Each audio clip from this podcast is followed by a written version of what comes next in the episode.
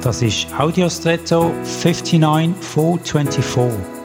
Hallo und schön hast du eingeschaltet.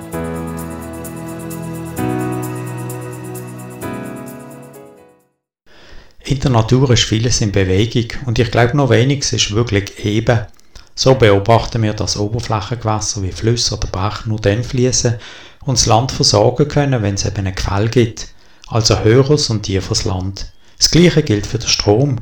Erst wenn eine Spannung da ist, ein Unterschied in der Ladung, kann Strom fließen, wo dann beispielsweise Antrieb gibt. Andererseits ist auch einiges im Gleichgewicht. Wir Menschen brauchen beispielsweise in unserer Funktionsweise oft eine Balance von körpereigenen Wert. Tatsache ist also sowohl Unterschied, also Spannungen und Niveauunterschied, wie auch Gleichgewicht tragen zum Leben bei. Es braucht offenbar beides.